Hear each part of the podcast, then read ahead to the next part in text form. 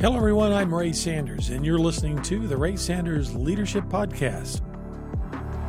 My favorite co host is in studio. Do you care to guess who it is? Well, let me just give you a hint. It's my girlfriend of 36 years and wife of 33, none other than the lovely, the beautiful Miss Stephanie Sanders. Stephanie, thanks for being here today. Hi. You are my favorite co host. I'm glad to be here. As if that weren't special enough, we have in studio all the way from Ogden, Utah, mm-hmm. hot off the movie set, the beautiful and enchanting Miss Emily Rose Hill, otherwise known as my fifth child and mm-hmm. third daughter. Hey guys, how's it going? Emily, it's so fun having you back here with us. Mm-hmm. You and your husband, who took you away from the family, are here for a visit, and we wanted to make sure we captured this opportunity to um, let people kind of hear your story. It's an interesting story, one that um, hasn't always been a bowl of peaches. No, not at all. but we're going to unpack that in a minute. But there is somebody else in studio. If you happen to be watching through uh, YouTube, there's a guy in the studio that you need to know about, and he's kind of our mascot here on an inside look. You can't see him if you're just listening, but if you're watching via YouTube, Mr. Honey Bear, mm-hmm. Mr. Honey Bear is here. He is our toy poodle, and he just can't seem to be mm-hmm. um, getting enough of Stephanie, so he had to be mm-hmm. on the show today. So, you know, when she's on, something tells me Honey Bear will be too. But anyway, Emily is here today to talk about what it's like to live and navigate the challenges of chronic disease. Now, if you're out there listening and you're someone that is like me who pretty much hasn't struggled with anything other than stupid things that you've done, uh, one of which is, believe it or not, break my arm riding a bull or, um, you know, falling off of ladders or hit my thumb with a hammer or something like that, pretty much self inflicted stupid stuff.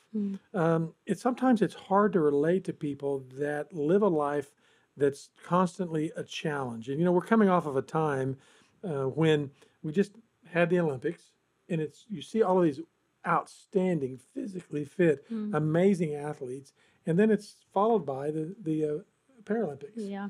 and then you see the people that really inspire you. Uh, and you realize man these people are something else. Well emily rose um, her story involves type 1 diabetes. And we kind of want to unpack what that's like a lot of folks have some uh, misconceptions about what type 1 diabetes is. They mix it up with type 2 diabetes. Oh my goodness. but I thought, you know, what might be kind of neat, Emily and Stephanie, is if we kind of just told the story. And so, Stephanie, if you know, you kind of lean into the mic there, why don't you just kind of tell folks, kind of when we started realizing something was up with Emily, and it was when she was very young, and um, what, two and a half, three years old, Three. She years, was three. three years old. Mhm. We started noticing some things about her that really became real alarming. So she was three years old, and Three, almost four. I'm gonna Yeah. put that in there. Mhm. and Sophia had just um, had strep, and Hmm. so I kept thinking that um, Emily was probably about to get strep. Sophia is her younger sister. Yes. Yeah. And so I kept my eye on her, but at the same time, um, it was right around Christmas. And so we were really busy. Mhm. And um, the older kids were helping take care of Emily. But I would make dinner, and Emily would um, go say she needed to go to the bathroom and then i would realize she's not at the table and i would go look for her and she would be on the couch or somewhere asleep. Hmm and so um, i would be like i would be thinking what is going on? And so that caught my attention and so that went on for a couple of days and then she started um, getting just a little more lethargic and not looking exactly right and so um, The dark circles under my eyes. I remember Yeah. seeing pictures. I looked very sick. A lot Yeah. more thin. It was like we thought she was in a growth spurt. We thought she was growing, and maybe she was just getting skinny, but she was using. but she had a distended stomach Mhm. And Mhm. so um, one evening when things started getting really bad, I gave her a, a bath and I just took her in and gave her a bath. And I thought that um, she had a really bad headache. She had other things that were going on and Mhm. but when I saw her in the bathtub, I thought something is really really wrong with my child. Something is desperately wrong. Mm. And so and she fell asleep again in the bathtub. And so And I was wetting the bed. I mean, there was things that I just don't normally. I didn't normally do. Yeah, she she didn't wet the bed anymore, but she had wet the bed like twice, and Mm. she would s- and she slept through that, and she also could get a drink by herself, Mm. and so she was probably going to get a drink at the refrigerator much more often than what we even knew because she would just go fill up her cup. Mm. Um, We didn't know at the time. These were kind of classic Yeah. signs. Um, but we didn't know constant, to constant thirst, signs. urination, Mhm. loss of weight, Mhm. and the eyes in the dark spots, and really getting to the point of being very lethargic. And we, we got to the point uh, that we're like, something is not right. Is it the flu? is it strep? Mhm. And I'll never forget what happened next. So, Yeah, so the next morning, I immediately made her an appointment to the pediatrician. And so we took her, and Ray and I went together because we had used a Google Doctor the night before. And, and then, and we knew that something was probably really bad. When you say Google Doctor, you mean like Dr. Google. Meaning Exactly. that we we went online. We didn't Yeah. really know. I didn't really have a clue that this is the news we were about to hear was about to hit us in the face. right. So we we take her into the office. The, the doctor gives her an examination, uh, takes a He blood test. No, he wants to. He wants her to go urinate. Yeah. And so um, I take her in there, and she does. And I am wanting him to swab her throat because I'm thinking strep, strep. Please let Mhm. this be strep. Yeah. And he doesn't even do that. When he sees Emily, he immediately just wants her to. He just wants to catch her urine and Mhm. test it. And it was so off the chart, he couldn't even um, test it in his office. So before he came in to the room with us, he already had her set up at Baptist Hospital. Right, and, and was concerned. I can't remember if it was then that they did the blood test or later at the no, hospital. It was at the hospital. Okay, it was later at the hospital. That's when they did the blood test. But what I do remember, uh, the more you learn about diabetes, they have ways of testing your blood sugar. And basically, Emily's blood sugar was off of the chart. Mhm. Um, there was no, there was no reading. It was just high, Mhm. like 525 or whatever would be It- high. Well, in the office, the highest that it could be is 600. Okay. And so she was well above 600. So, like, keep in mind, folks, the average blood sugar stays within 80 to 120. Yeah. So 80 to 120. And so, and what this means is, and we didn't know it at the time. Bottom line is, her body had lost the ability to process um, sugar, and your body has a hormone called insulin that basically breaks down that blood sugar and allows that blood sugar to get into uh, your body's your bloodstream. It's in your bloodstream, but it Mhm. allows your cells to absorb Mhm. the energy that the glucose is. Right. But for whatever reason, uh, we now have learned that the pancreas, um, the um, is islets, uh, islet Mhm. cells, Yeah. were basically attacked, and their job is to tell the body how to process this insulin. And I like to put it this way: uh, it's like trying to put a square peg into a round hole. Mm-hmm. And the sugar literally is a square cube, and it's it's kind of like trying to get into the the body, and it can't get in because it's not shaped properly. And the insulin, for lack of a better term, rounds it off and Mhm. lets it get in into the body the way it's supposed to be. And in Emily's case, the sugar was building up into her body, and so these this the sugar count was off the chart beyond 600. Like you said, a lot of times it's Mhm. anywhere from 80 to 120. And ultimately, what can happen here is that you can uh, become go into ketoacidosis, Mhm. which can cause she coma, was. Which she Yep. was in. It becomes an emergency, and you can actually die uh, from this basically an overdose of sugar. Mhm. And we had no idea at the time. We've since learned all of this as well. And so the doctor walks back into the office. I'm thinking, okay, we're going to, you know, he's going to send us home. We're going to hydrate. We're going to do whatever. And he says, I need you to take Emily to the emergency room at Baptist. I have you uh, set up with the doctors there. She has diabetes, and it's an emergency. She needs to go now. He says you you have one of two choices. Either I'm going to call an ambulance, or you're or you're going to go now. Yeah. Yeah. That was our choices. and I, you know, it's kind of a blur at this point. And here she is, your three-year-old, blonde hair, Mhm. blue-eyed little girl, and your world just starts spinning out of control. And you're thinking, no, not my my child. And if you're out there and you've you've ever had a diagnosis of cancer or leukemia, you know what we're talking about. Or if you've had a loved one that's had this diagnosis, Mm. you just you don't want to believe it. Mhm. And I really mean this, and I've been through a lot of my life. If you've ever heard my story, um, my, my my own father trying to take my life and the life we grew up with as with kids, I will tell you, even to this day, and I hope it I hope it's never gets worse because this was terrible. I describe this as the worst day of my life. Mm. And so the doctor says, You've got to get her to the hospital immediately. So I take Emily in my arms. We get out to the car. She's starving to death because her body can't get the energy she needs. She eats. Her body then tries to get rid of it by uh, asking for more water. The water is trying to flush out the sugar. Well, then Mhm. your bladder's full. So you try to urinate, but you're getting zero benefit of what the food you're eating. Right. So as much as you're eating, you're not getting any benefit from it. So you're literally Mm. diabetes is a disease where you literally starve to death. Mhm. You're starving yourself to death. And until not until 1925 Yep. uh, was insulin invented. And when you uh, were diagnosed with diabetes before 1925, it was a death sentence. Slow, terrible death. Mhm. Terrible, terrible. And then they would say that the treatment back then was to not give the patient any food. Mhm. So Mhm. think about that. It's crazy. Mhm. It's Yeah, and so you literally are just starving to death, not only from the disease, but then in those days they tried to cut back. Well, what they're trying to do is keep your blood sugar from rising.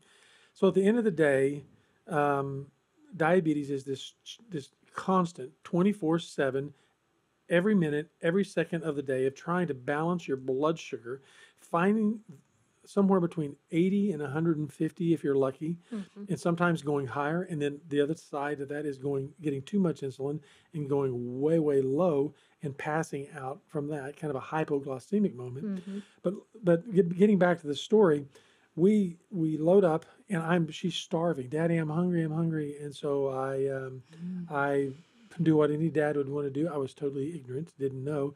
Well i take her through mcdonald's and i get her a, a um, vanilla ice cream. The absolute stupidest worst thing i could have done but in some ways i'm glad i did but i'm glad we were on our way to the hospital because i could have killed her. And I get there, and the thing that is just horrible is they take her in immediately. They rush her in. They this three year old little girl strap her into this. I don't know what you call it. Not really a gurney, but bottom line is they, they put one arm one way, they put the other arm Mhm. another way, strap her arms down, and literally just start stabbing her Mhm. with IVs and, and needles and taking her blood sugar.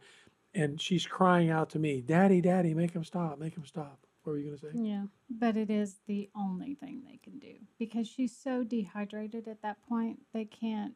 They cannot even find a vein. And Right. so, it is a, a horrible, horrible thing to watch. But at the same time, it's the only thing that's going to save her life. Yeah. Right. It has to be. it done. has to happen, but it doesn't Mhm. mean it's not any more horrifying as a, for a daddy to watch somebody basically torture your daughter Yeah. and then to have her Mhm. look over at you with her eyes saying make them stop Mhm. and it, it's just it just crushed me Yeah. i mean it was beyond pitiful Yeah. uh, and they're using you know the lancets that you look Ugh. more like a doggone Mhm. bowie knife and they're they're Mm. like draining her and it's touch and go we don't know what's going to happen and then walks in a guy and I get emotional thinking about this doctor that's been a big part of our life is Dr. Domek.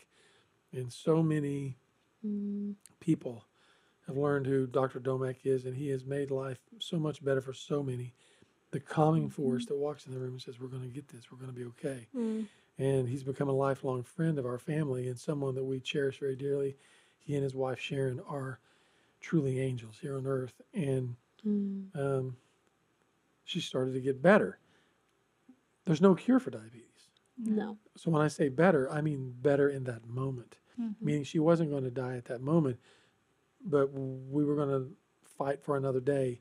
and Dr. Domek got her under control. hmm And you want to So immediately you're educated in what to do.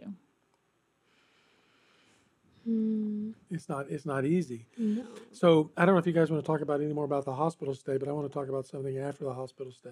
Okay. Yeah, go Did you for want it. to say something about that? So, I mean, friends and family and everything, we we start to see our little girl coming back. She's starting to get nutrition. I can't remember how many days we're in the hospital, but Just uh, one, because because Dr. Domek, he does not want you to have to. His goal is that you only stay in the hospital for one day if he can get you under control, and then he has everybody that is going to be taking care of the child. You go get educated the next day. Yeah, so we got a take care of we got a crash, you know, Mhm. crash course in how to deal with diabetes. Our world is spinning. You, if you think I'm foggy about all this, you're absolutely right because I'm still traumatized by it. But anyway, I remember um, we're loading up and we're in a, and uh, we're heading home, and I get a phone call. Hmm. Uh, to this day, I'll never forget. I get a phone call. A friend of mine calls me and says, "Hey, I, I saw where you called. I was calling you back." And I said, "Hey, Gary, I didn't, I didn't call you." He says, "No, man, I got it right here. You called me." I says, "I didn't call you." He said, "Well, that's odd." He said, "Hey, what's up?" And I said, "Well, if I told you, you wouldn't believe me." I said, "I'm leaving the hospital, and my three-year-old little girl was dis- just diagnosed with diabetes, and man, I'm my world is out of control, and I'm just really sad and upset." And the, and the phone call was quiet. Hmm. And Gary said, Hey, man, um, I don't know if you know this, but my daughter was diagnosed at three with diabetes. Hmm. And he this- said, "I know why why I'm calling you." yeah, I know why I'm calling you. Mhm. And uh, now I know why I'm calling Mhm. you. And my daughter was diagnosed at three with diabetes. And I just, I just want you to know that you're going to get through this. Yeah. You're going to Hmm. get through this. Mm. And that was the beginning of so many, I'm just going to call it what it is supernatural encounters along the way. And as terrible as this thing is, there's been amazing things that have happened along the way.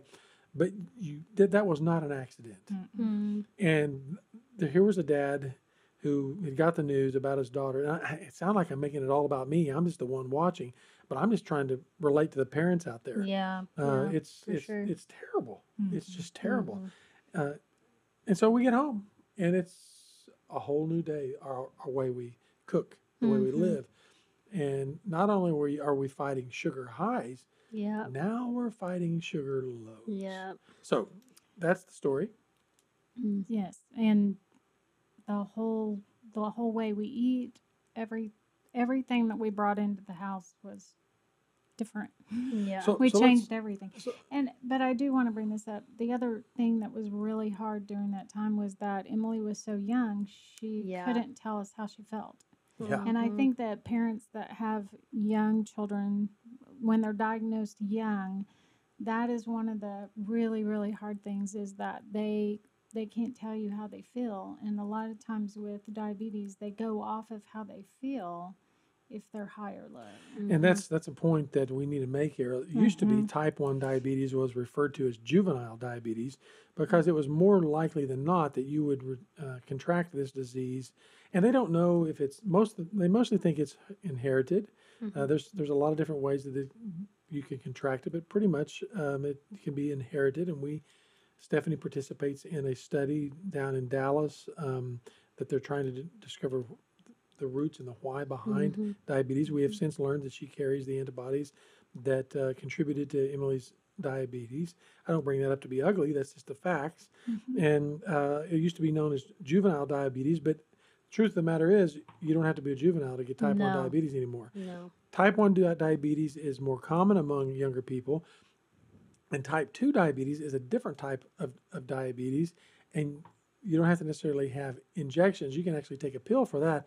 Type 1 diabetes, you have to have injections. You are dependent upon insulin injections for the rest of your life and trying to figure out just how much insulin to Mhm. take at the just right time based upon the number of carbs you've had and protein and exercise and how hot you are and whether or not you're having your womanly cycle and whether or not you're mad at your Mhm. boyfriend or girlfriend or your husband or your dog or whoever it's it's you basically become your own pancreas Mhm. and um, there are a lot of advancements that have been made since 1925 thank god for the men that discovered diabetes. They tested dogs, Honey Bear. Maybe you're here in honor of those Mhm. puppies. Mhm. Uh, they tested it on dogs, but Emily, I think it'd be good for everybody if you to kind of describe to people what is type one diabetes and uh, fill people in on exactly what it's like to have it.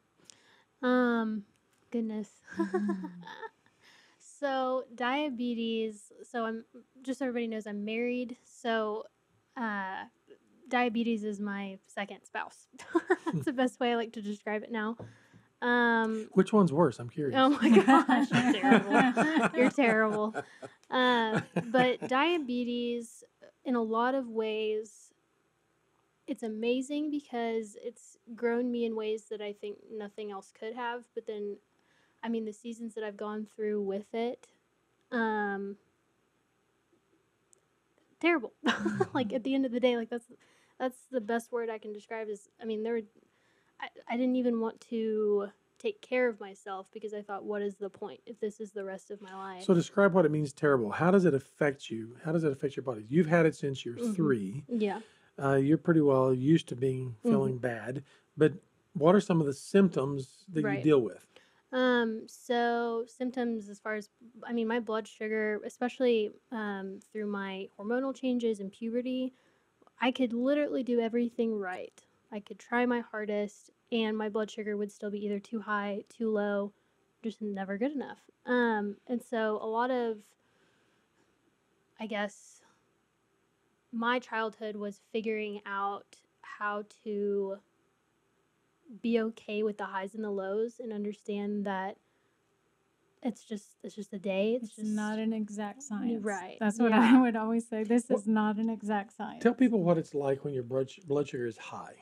So when my blood sugar is high, and this is very much just dependent on the person. Um, I know a lot of different diabetics that have different symptoms, but for me personally, I am thirsty as all get out. Um, I get nauseous, headaches, body aches. Um, sometimes I sweat uh, for no reason. Uh, my heart is racing. Um, there's a lot of other things, but those are the main ones that really affect me if I'm not, you know, And left unattended without insulin, you could go into a coma. E- And yeah, that would be it. easily. Yeah. uh, and, and it can spike and go fast. Um, ketoacidosis, one of the ways that you can test that, you know, obviously you can test your sugar, but a lot of people are aware of the keto diet, and you Mm. can get keto uh, strips, Mhm. and you can test the Mhm. amount of uh, protein that you're spilling out of your uh, urine Mhm. with those strips, and those a lot of times will tell you if they're dark. It's like, man, you are really you got a lot of sick. you got really yeah. sick. Yeah. Um, I could tell if Emily was in, we just called it keto in our house. yeah. We just shortened it mhm. just when she would come into a room because she just had that smell on her. There's just a lot of people call it a sweet smell, but to me it Kind of was a- fruity. yeah, but for me it was a sick smell. Mhm. Emily just Mhm. would smell sick and I would say you are in keto. Yeah. So we got to get you out fast. So then there's the other side, uh, and that's the lows. But but Mm. I, I, I want to try to give people an idea. So let's just imagine that you and I are healthy, and our blood sugar is running between 80 and 100, 120, somewhere in there. We go and we have a hamburger, fries, and a, a soda pop with um, ketchup. with ketchup, Yeah. and your body recognizes this really pretty much as I'm going to simplify it was as proteins and carbohydrates, and those carbohy- hard- ca- carbohydrates are uh, transferred into glucose, and that glucose gets into your bloodstream and is burnt as energy. Protein too, but And some fiber. and some fiber. fiber So we're, we're simplifying. Mhm. And the bottom line is, my body, my pancreas says, "Hey, we got a lot of blood, uh, uh, sugar in the blood. We need to give it a shot of insulin." And so my my pancreas shoots insulin into my bloodstream, Mhm. and it my it's a miracle. It's amazing. Mm.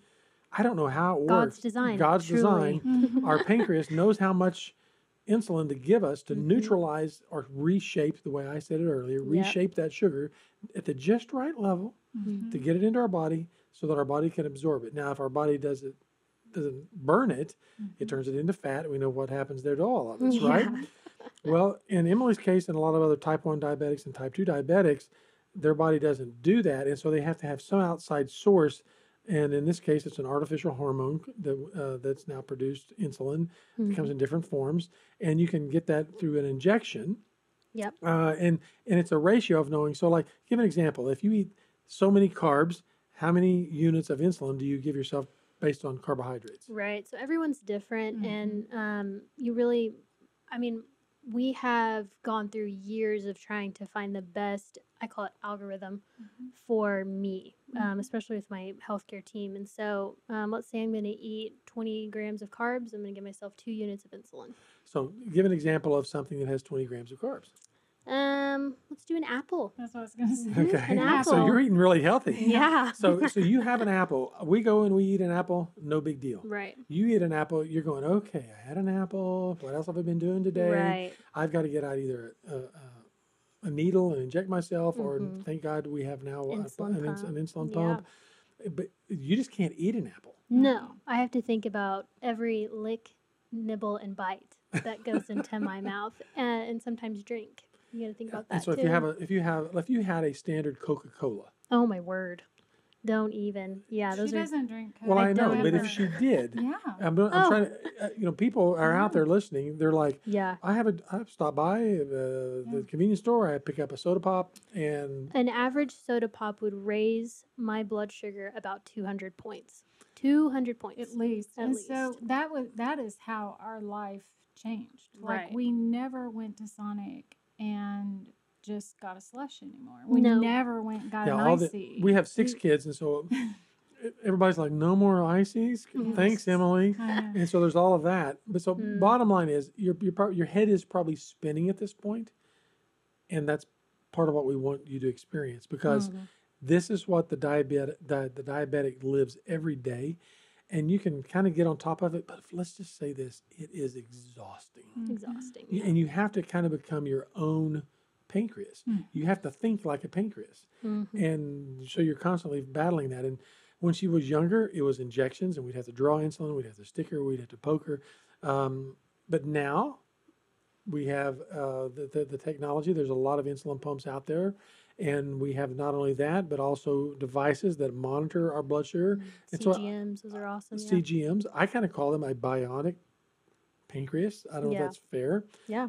Now, that's not exactly like oh, you just install it, and it's like getting uh, No. you know, something put into your car, you know, you have a dual exhaust. No, that's not what it is. Mm-mm. This is ugly as well. You have to put it into your body. You have to push it in with a needle that's very ugly. It's under the skin, not just for the pump, but also for the, um, the, the, sen- CGM, the, yeah. sen- the sensor. And so then you're wired up. You look like you're carrying around a beeper Mm, or a pager, as, as some people may call, and a lot of people may not even know what that is anymore. But you're you're wired for sound. You got tubes hanging off of you. yeah. Yeah. It's not like you're just going to go jump rope or go run through the woods. You know, Mm-mm, you got all these wires hanging off of you, feeling is somewhat n- normal, but even that can get out of whack. Oh, it does. I mean, the best way I can Mm. describe walking around with an insulin pump is it's a portable IV. That's what a- you're Yeah. walking around with 24 7. So imagine, you know, being a little kid and your arm kind of just matches up with the door handle just Oh, perfectly to your room. So you Mhm. walk into your room and your little tube gets caught on that door and that thing You pops out. right out. Oh my goodness. I can't tell you how many times that would happen as a kid. so I want to come back to the difference in type one and type two. Yeah. But since we're talking about the insulin pump, you know, it's it's interesting being out in public and we cheered it. We've seen some. We have athletes. Uh, we're big University of Oklahoma football fans. Uh, there's been some players that have diabetes. Mhm. Uh, we, we could tell you all the movie stars. Um, Yeah. The the Jonas Brothers. you know. Yeah. Wow, You know, Dad. there's a lot of not all the Jonas Brothers. Nick, Nick. right? Yeah, Nick Jonas. Um, but different people have diabetes and they wear the insulin pumps. They're becoming more and more recognizable, Hmm. but it's not funny, but it's kind of aggravating. Mm-hmm. Tell people some of the experiences you have. It's not like it's not bad enough to have diabetes all Right. anyway, but you've been like called out by people thinking, Singled out, Yeah. put down. Oh yeah. tell them. Uh, so one incident is what I like to call them. Uh, was actually not too long ago. I was at Target. I was running around actually grabbing some snacks. So I think I was about to go on a road trip, and you know I had like apples and a ton of different stuff in my cart. But any hoodle, so I get in line to check out, and I run into a Karen, Oh, as, as the youngsters know. and I, I'm just standing there minding my own business, and this lady just blankly says, Are you recording? Excuse me? Are you recording? And I, I turned around and I said, Ma'am, uh, what? How, how can I help you? What's wrong? and she says, You're recording. You've been walking around recording people. I've seen you. I've been watching you.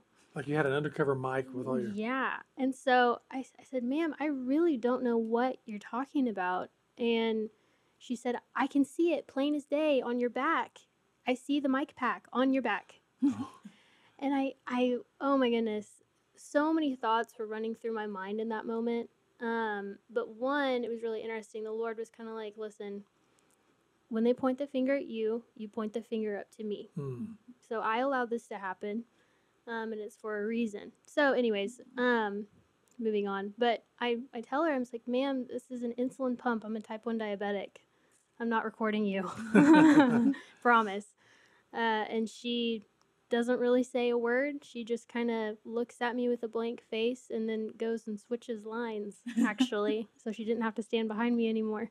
Oh my. Um, so that's just one story. There are plenty, plenty others, um, which is really sad. I kind of like to use the term "don't judge a book by its cover." Hmm. Um, oh my goodness, especially going through the TSA, that has been the oh, we've had some moments, brutal, brutal Yeah. stuff. But yeah, that's just one story. I have I have a lot in my pocket for sure. And that's just on top of everything else you deal with. Now, Hmm. now you mentioned something that I think it's worth pointing out. You mentioned your faith, Hmm. and you really have had a lot of questions for God, Hmm. but you also give God a lot of credit for getting you through. Yeah. Your mother and I certainly do. Uh, let's touch on that, and then I want to come back to type one, type 2 Mhm. But what role has your faith played in managing, dealing with Hmm. diabetes? Oof. Um, so one, I just want all the listeners out there to understand I'm not perfect and I haven't always had this mindset and heart towards diabetes. Um, at one point I thought it literally was a curse over my life. I thought I was getting punished for something. Hmm. I didn't know what. Um, but as I got older, I started to realize, wow, the Lord allowed me to have this. And I say I say allow to have, not give. He didn't Hmm. give this to me. He allowed it. Hmm. Um, he allowed it to happen because he knew with it I would further his kingdom more than I would without. Hmm. Um, it took me a while to get to that point in my life. I've had this for almost 18 years Mhm. almost 18 years. That is crazy to say out loud. Um, and I think too, pain connects us to Mm. each other, but then also the Lord. Um, there were days where I literally would have to pray for strength to put a needle in my arm or leg, or like, Lord, I just don't want to do this anymore. Like, I need you to come and intercede on my behalf. Give me the strength. I don't want my strength. My strength is weak compared to Mhm. your strength. I want you. Um, so yeah, it, it's really strengthened my relationship with the Lord in that way. Something that could have easily made me turn away from Him has really just turned me more towards Him. So You know, one of the things that I'll never forget, you know, rem- I remember where I was sitting, and I remember it was years ago, and the Olympics were on, and you came to me and you said, "Dad, why did God give me diabetes?" hmm Oh, man, if you're a parent out there and you have a child that has a handicap or any kind of special challenge, you want to talk about a tough one. It's like, well, let's just pick up the phone and call God right now. I have a few questions myself. yeah, And I had the presence of mind that I told you. I said, you know what? I said, th- those little girls you're watching in gymnastics and they're in the Olympics, they're special, and they have the strength to, to do what they they do. And all I can tell you is is that you're special, and that God must have known that you can handle this, and He's going to give you the strength Yeah. to be the little girl that He wants you to be. hmm One of the things I, that bothers me is sometimes when I help people, hear people say this, they say, "Well, I think God's given you this so you can just relate to other people."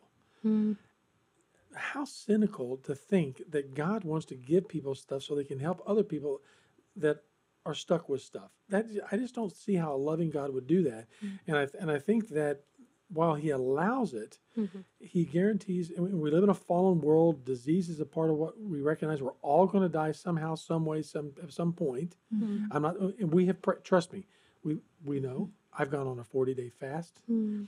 You know, we, we believe that God can heal. Mm. He has just chosen not to heal. We've uh, gone on a 40 day fast expecting that th- these types only come out through prayer and fasting. That's just our faith background. That's what Yeah. we believe. We believe in healing. We've seen Mhm. people be healed, but you have not been. And I remember on the 40th day holding you in my arms, thinking, Lord, are Mm. you going to heal us within the next few hours? Mm-hmm. Because we had been praying and asking for you to heal Emily. And I lost 40 pounds in 40 Yep. days. And I was believing, and, and it didn't happen. Mm. You want to talk about being upset and frustrated, and I'm shaking your hand at God. But what we've learned is, and your mom's been on a journey with her health too. Somewhere along the way, we recognize that God is with me. And all I can say is this this is the best I've got, and I'm not speaking for you, Hmm. is that it's better with him than without him. Absolutely. And whether you believe in him or you don't, I can just tell you, I, I don't know how we get through it. I know he can, but he's chosen not to. Mhm. And whether it's conversations or how he's made you stronger, but this I know, Mm. this I know, Mm. God doesn't waste pain. No, not at all. And with all the pain that you have been through, and the pain that people with uh, cancer go through, and breast cancer, and leukemia, and all the ugly diseases that are out there, I just want people to know that it's not wasted. You're an inspiration. I, I don't understand always how you're an inspiration. I don't know how it's not wasted, but the only thing that gets me through it is is trusting that Yeah. it's that it's not it's not wasted. Mm. And we've had special encounters. I mean, we've had times when um, Emily has been asleep at night. That's one of the times, you know. Before CGMs, I might want to add to all those diabetics out there. I mean, I grew up in a culture where CGMs weren't really a thing. Pumps were even pretty new, Mhm. um, especially at my age. I was, I think, one of the first in Oklahoma actually, as a five year old, to be put on an insulin pump.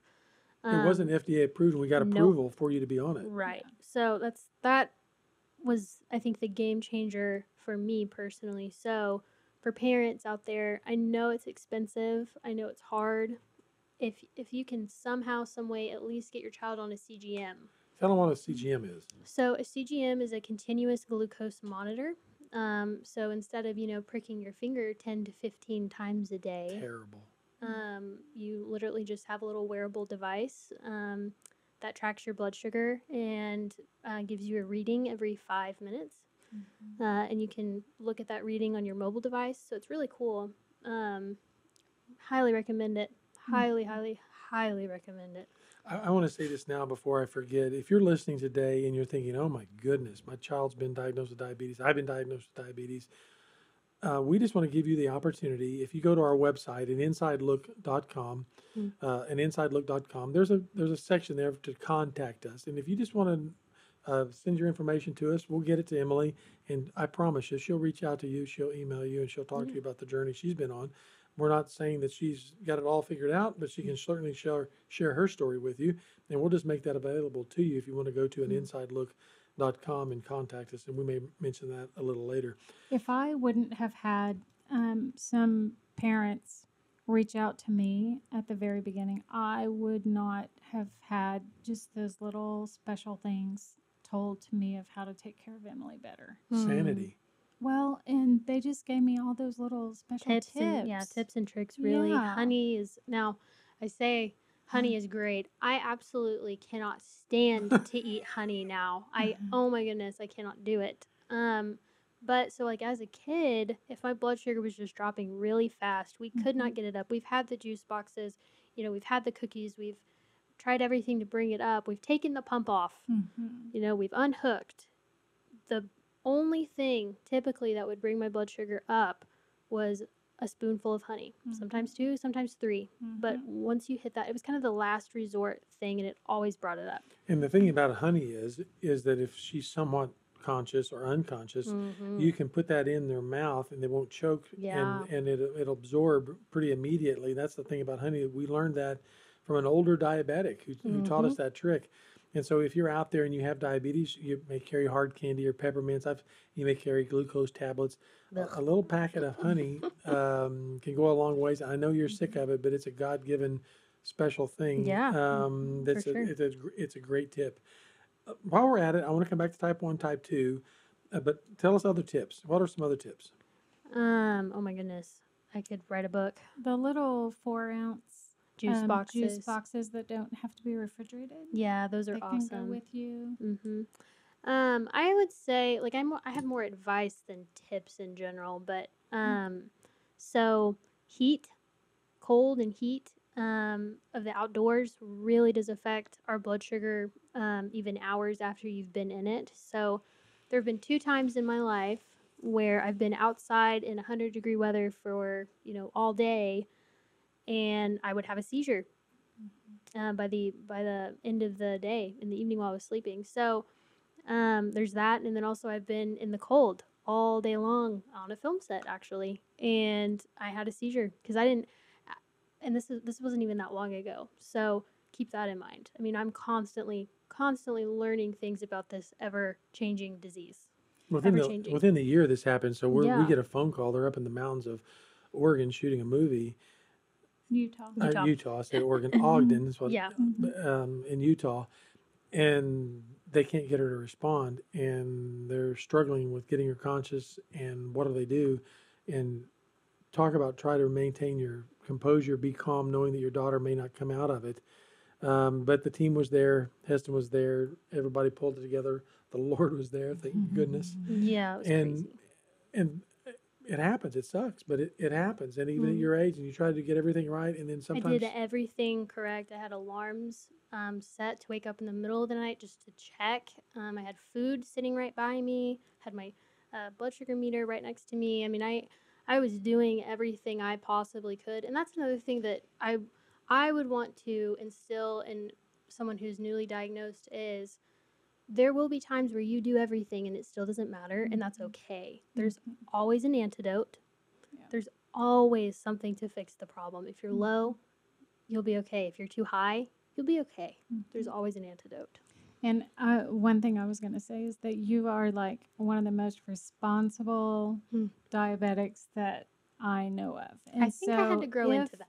But it, but if these things happen to you Mm-hmm. and you're so responsible, then it, it really is going to happen. Mm. The thing about diabetes, and this is probably a, a good way to compare type 1 and type 2, people tend to, if they have type 2, um, they don't have, they're not insulin dependent. That's the word I would say. They, they, can, True, they yeah. can take tablets that will adjust their their needs. and it's reversible, I might add. Type 2 Mhm. diabetes is reversible. You can you can Mhm. not have it anymore. Lose Type- weight, get in shape. A lot of Mhm. times people get get in a in a position to where they're just not taking care of themselves. But here's what they do. They ignore, oh, I rock it around 230, 250, sometimes Mhm. 300 blood sugar. And you know, I'm I'm doing fine. And what they're not realizing, that's like sending razors into your bloodstream and you're just scarring the inside of your your blood vessels and you're building up scar tissue and ultimately, you know, the stories you hear about people losing limbs, their extremities, their toes, their feet, their hands, their kidneys, their eyes, it's because people don't take care of and keep those blood sugars down and they're destroying their body literally from the inside out. And it's a Mhm. slow, miserable death. And there's no Mhm. way to reverse it because your body's so jacked up. And that's the thing. I would actually say that maybe a gift that Emily's given all of us is that we've learned to, to eat better. And some of the trashy stuff that we put in our bodies are doing just that. They're trashing our bodies. Mm-hmm. And because of Emily, we are now, you know, healthier. But if you're a type one or a type two diabe- diabetic, for heaven's sake, you can do this. hmm Uh, so, what are what are tips? What are some of the um, Instagram websites? Where are some of the places you go for input? Oh, that's so interesting. Okay, so I have a few. Uh, we call them Instagram influencers. Uh, you, those young kids again. You guys know what I'm talking about. Um, that I follow. I. It's kind of hard for me to name them off the top of my head, if I'm honest. Beyond Type One has been one resource. Um, I think. I think they started their nonprofit up. Nick Jonas actually started up this nonprofit. Mhm. Uh, I think back in 2016, 2015. Um, they just have a lot of great insights, um, resources especially for newly diagnosed uh, diabetics. So that is one website that I would check out. Um, I may, at the end of the uh, podcast, I, I'll have a little link down below where everybody can. And what's the some of these guy's name? The the Beaties or whatever. Uh, yeah, the the Beaties guy. That's what Mhm. that's his Instagram It's handle. That's great. Beaties. Yeah, the he's- Beaties. He's, he, I Mhm. love him. He's a, he, he's fun. Mhm. Okay. Well, anything else you'd say about the difference in type one and type two? Um, no, I don't think I so. I think, think you so. you nailed it. Okay. And then tips. We talked about honey. We, we talked about recognizing the impact that weather, hot and cold, plays on you. Mm. Uh, we we let the little Exercise. exercise. Water. Exercise. Oh, Water. water. Yes, water. Please, for the love, I'm not even the best at this. I'm trying to get Mhm. better. Um, but water, our organs, guys, need water more than anything, really, aside from insulin. our our body really does need water more than most people do. Um, so staying That's one thing- hydrated. Yeah, that's one thing. Whenever you would go high, I Mhm. would say, "Oh, you're not drinking enough. I'm drinking enough water. You're not drinking enough. We've got to get water into you." Yeah. and that's one thing I don't think that newly diagnosed um, people realize is that they have to just up the water Wa- intake yeah. hugely. yeah. So while we're on tips, uh, one of the things before we started the show today that you said you wanted to be sure and bring up is, and this is, I think this qualifies as a tip, Mm. is the power of a team. We- Yeah. we, yeah. we call it Team Emily, and um, we've been a part of the Team Emily uh, team for quite a while. yeah. Uh, we've added a new member to the team, uh, Mr. Hesto. mister Heston, he's Mhm. he's the um, the resident team member for you now. and Yeah. he does a lot for you and takes care of He's you. the head team member He's- now. And He's um, taking her on. and Yeah. he's we're we're blessed by having him in your life, and couldn't think of anybody Mm-hmm. better to help um, help you along in that regard. But Mm. talk about this dynamic of a, a team. So, growing up, um, so like keep in mind, I was, you know, number five out of six kids. I was the only one to have diabetes. So, all my, I mean, statistically, guys, that's insane. Typically, there's at least two other um, kids in the family with diabetes at the number of kids that we have. Um, and so my siblings did an awesome job, especially my older brother Joshua. Shout out to you. Mhm. Um, coming alongside me, as well as my parents. But if I'm talking about siblings, Joshua would help me put in the pump sites. Mhm. Um, if if my parents ever had to go out of town due to work, um, Joshua or Lauren Elaine really were the two that would keep me alive until my parents got back. Mhm. Those two, and then some of the others, they just look at you and they'd pass out because they can't handle it. But you know, Lauren Elaine, uh, your oldest, the oldest of our siblings, and Josh, if somehow they just could handle it. But I think that they all Oh, were so good about yes. looking at Emily, knowing Mhm. if her eyes look funny. We all know the signs to look for if she was high or Right. low, and um, they they were all very very helpful in constantly making sure if Emily was good. I, I want to say this: we never let really anything slow us down. You No. and I, as a couple, we never let our kids slow us down. Mhm. We didn't let we don't we've never let any of our life challenges slow us down. We're fighters. Mhm. We really haven't let diabetes be an excuse. No. We're like, you know what? It's just part of who we are. It's Mhm. part of, of us. It's gonna it's a character builder, and Mhm, and we're gonna mhm. we're gonna do what we need to do with it. And so, you know, diabetes is just part of life, and we make it happen. Yeah. Regardless, we don't we don't we don't make an excuse. We don't make it a crutch. Now, but we are cautious. We're wise in the choices that we make. So, Definitely. um, if I'm gonna go on a hike or I'm gonna go do something outdoors, I'm not just going not thinking that diabetes is gonna hold me back. I plan and I and I execute the plan. Yeah. So that's you know bringing extra snacks, making sure I'm hydrated. I mean, it, it's planning. You become an expert at Mhm. planning your everyday life. Thinking ahead. Yeah. And one of those little packets? Goo. Yeah. Goo, energy, little packets. Those, Those, are, things those are are awesome. And I'm famous for saying this to the family: is that Mhm. diabetes is not mind over matter. You cannot. Mhm. And Emily, um, she gets her daddy. She has her daddy's attitude about you can do anything if you think you can. Mm. Uh, diabetes will win if you think that you can just think your th- way through it or push your way through it. Your body cannot overcome Mm-mm. Diabetes by I think I can, I think I can. you need to respond. You need to have a plan. Right. If you're high, you need to know what to do, and if you're low, you need to know, need to know what to do. Mm. But um, you know, it's a big deal. So having a team, this is this is if you have a loved one who has diabetes, you're on the team. You, Right. You're you're a part of the team. You're not sitting the bench. You're part of the team. hmm Absolutely. And that's what I think really pushed me forward and kept me from really a lot of bad situations Mhm. was knowing, uh, even when I don't want to do it, somebody's going to come and help me, and that's okay. And it's okay to need help. It's okay to want help. I think, too, like that mindset of Ray Sanders of I think I'm going to do it and I can do it by myself. Mm. That's that's what really um, I, I got from my dad, so it's kind of funny. But I had to overcome that mindset, even of humbling myself and realizing, no, I need help, and Right. that's okay. Um, and I'll be healthier for it. So, Okay, let's kind of wrap this thing up. I have uh, Mhm. a couple things I want to say. Um, what have you learned from diabetes? dang, that's a hard. It's such a hard question because, mm, man, I've learned how resilient I can be. Mm. I've because there were days where I thought, okay, I, I just don't want. I've told this you guys this Mhm. before. I just don't. I want to break. I don't want to Mm. do this anymore. Mm.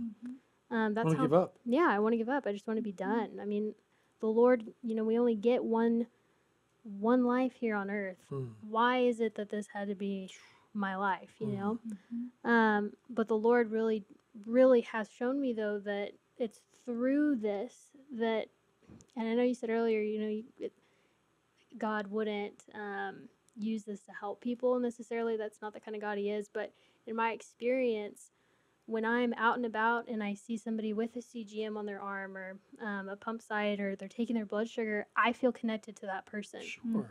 Um, and so it's always cool. Um, if you're a diabetic out there, definitely if you see another one, go up and talk to them. It, Yeah. it connects us in ways. The other day, this is crazy. I ran into a 65 year old man with the same exact insulin pump on his hip as me. And so I, I ran up to him with my mask on, of course. And I said, Well, look at us. We're, we're, we're matching. And it was a great conversation. And so it, it's learned me how to, um, it's taught me, excuse me, how to connect with people and that that's a gift from the Lord. It's taught me how strong I can actually be. Um, it's taught me to be responsible, um, resilient, a lot of different things. Let me say it this way: it's a platform. Yeah. It's a way for you to connect. Yeah. I don't. I don't think that you're necessarily cursed. No, no, no. You're allowed to have it, but now that you've been allowed to have it, it becomes a platform for all kinds of things: strength, resilience, um, empathy, Yeah. how to care for people no matter what they have. Right. Uh, it's changed my perspective on life. I tell you one thing: it makes me appreciate the fact that I don't have it. yeah.